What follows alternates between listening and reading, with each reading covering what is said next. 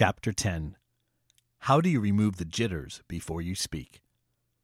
One day, the people that my editor believe in you will tell everyone how they met you. Johnny Depp. Saying goodbye to the fear of public speaking is not just about overcoming fear during practice and preparation. It's also about overcoming fear on the day you speak.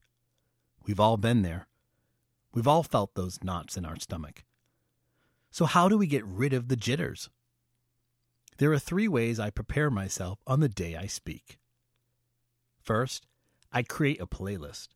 Second, I energize through two simple steps. And third, I move across the stage with a strong and secure posture. Let's get started by talking about the playlist. This may sound quirky, but I listen to a certain playlist before I speak. These songs help me center my thoughts, heart, and mind. They orient me. They remind me why I'm doing what I'm doing. The day of the talk is not the time to review your content. Hello, you should have practiced by now. It's the time to review the reason you're taking the stage. For me, the jitters disappear when I'm reminded and motivated by the purpose of public speaking. Why do I do this? Why am I taking the stage? Why is this message important? My playlist helps me remember my motivation behind speaking. A good playlist also clears away mental distractions. Instead of letting your mind drift to an issue that has nothing to do with your talk, you can stay focused on the task ahead. So the playlist helps me focus my heart's affection and my mind's attention on the importance of the talk I'm about to share with the audience. Now, let me talk about you, about energy. When it comes to executing the art of speaking, energy is vital. I energize myself with two steps hydrating and stretching. I drink water 15 minutes before speaking, and I also stretch my arms up high and my legs out wide. Mobility is important for me on the stage. I may not be walking a ton while I speak, but I want to be strong and secure in my posture. This leads to my third point secure posture. Nonverbal communication is paramount when it comes to speaking. People hear by what they see, by what you communicate nonverbally through your face, your arms, your body, and your movements. For example, I might lean into the audience when I'm saying something important.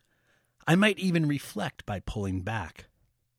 Or I might extend my arms when I'm trying to include everyone in an idea or a point.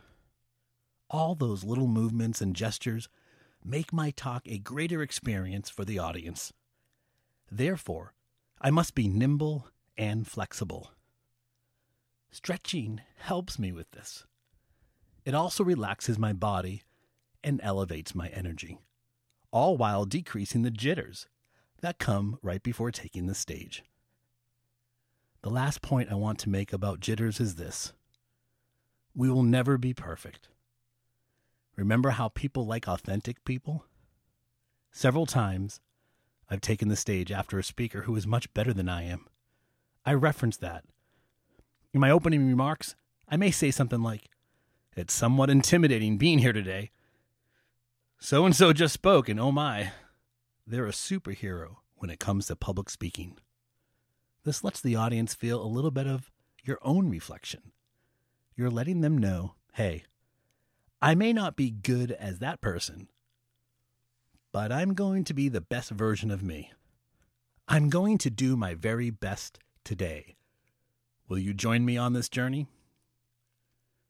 The fastest way to remove the joy from speaking is to compare yourself to others.